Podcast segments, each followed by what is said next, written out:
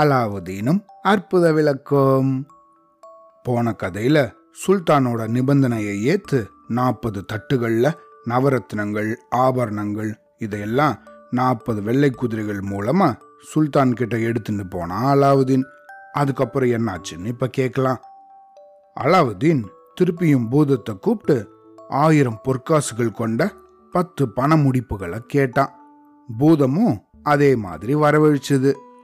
நல்ல உயர்ந்த குதிரையில உட்கார்ந்துண்டு பணியாட்கள் புடை சூழ அரண்மனைக்கு போனா அலாவுதீன். அரண்மனைக்கு போன வழியில எல்லாம் அந்த பண முடிப்புல இருந்து தங்க நாணயங்களை எடுத்து மக்களை நோக்கி தூக்கி வீசினான். பொற்காசுகளை மக்களும் மகிழ்ச்சியோட எடுத்துட்டாங்க. சில மாசங்களுக்கு முன்னாடி வரைக்கும் வேலை இல்லாம சோம்பேறி சிறுவர்களோட வீதியில விளையாடின அலாவுதீன் தான் அது அப்படிங்கிறது மக்களுக்கு தெரியாது. ஏதோ ஒரு நாட்டோட அரசகுமாரன் அப்படின்னே நினைச்சிட்டு இருந்தாங்க. ஆடம்பரமா வந்து இறங்கின அலாவுதீனை அரண்மனைக்குள்ள அழைச்சிட்டு போனாரு சுல்தான்.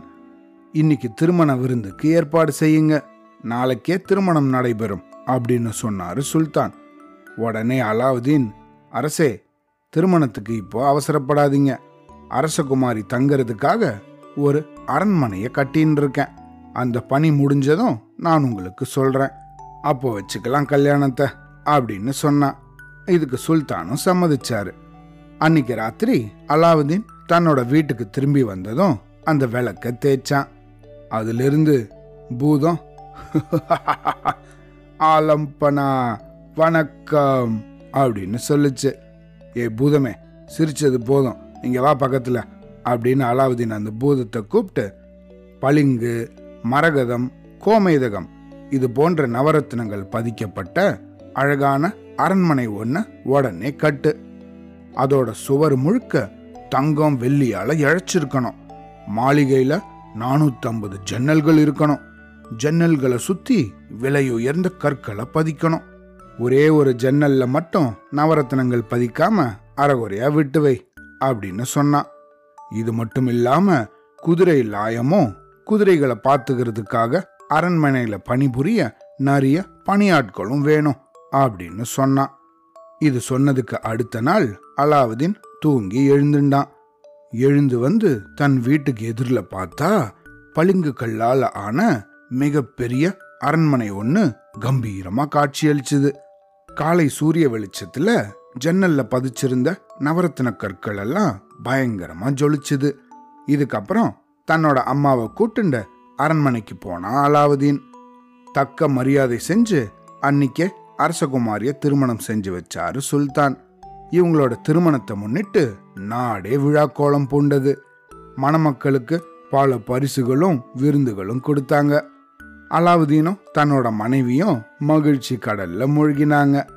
இந்த திருமணம் நடந்ததுக்கு அடுத்த நாள் அரசகுமாரிக்காக தான் கட்டின அந்த மாளிகையை பார்க்கறதுக்காக சுல்தானை வர சொன்னா அலாவுதீன். சுல்தானும் மகிழ்ச்சியோட வந்து பார்த்தாரு. மாளிகையை பார்த்ததும் அப்படியே வியந்து போயிட்டாரு சுல்தான். சுவர்கள்ல தங்கத்தாலையும் வெள்ளியாலையும் வேலைப்பாடுகள் செய்யப்பட்டிருந்தது. ஜன்னலை சுத்தி நவரத்னங்கள் பதிக்கப்பட்டிருந்தத வியப்போடு பார்த்தாரு. ஆனா ஒரே ஒரு ஜன்னல் மட்டும் ரத்தின கற்கள் பதிக்கப்படாம இருக்கிறத பார்த்து, இந்த ஜன்னல் மட்டும் ஏன் அறகுறையா இருக்கு அப்படின்னு கேட்டாரு. ஒரு காரணத்துக்காக தான் இதை அறகுறையா விட்டுருக்கேன், யாராவது ஒரு அரசரோட துணையால இதை பூர்த்தி செய்யணும் அப்படிங்கிறது என்னோட விருப்பம் அப்படின்னு சொன்னா அலாவுதீன். அப்படியா, அதுதான் விஷயமா? அப்படின்னா நானே என்னோட அரண்மனை பொற்கொள்ளர்களை அனுப்பி இந்த ஜன்னலை பூர்த்தி செஞ்சிடுறேன் அப்படின்னு சொன்னாரு சுல்தான். அதுக்கு அலாவுதீன் சரின்னு சொன்னதும் சுல்தானோட கஜானாலேருந்து நவரத்னங்களை கொடுத்து அரண்மனை பொற்கொள்ளர்களையும் அனுப்பி அந்த ஜன்னல் வேலையை சீக்கிரமா பூர்த்தி செய்ய சொன்னாரு சுல்தான். அரண்மனையிலிருந்து வந்த பொற்கொள்ளர்கள் நவரத்னங்களை பதிச்சு பல நாட்கள் வேலை செஞ்சாங்க. அப்பையும் அந்த பணி பாதி கூட முடியலை.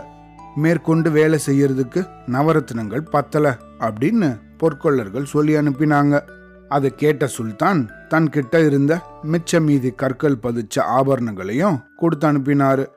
அப்பையும் கூட அந்த ஜன்னலோட வேலையை பூர்த்தி செய்ய முடியலை. உடனே அதோட வேலையை நிறுத்த சொன்னா அலாவுதீன்.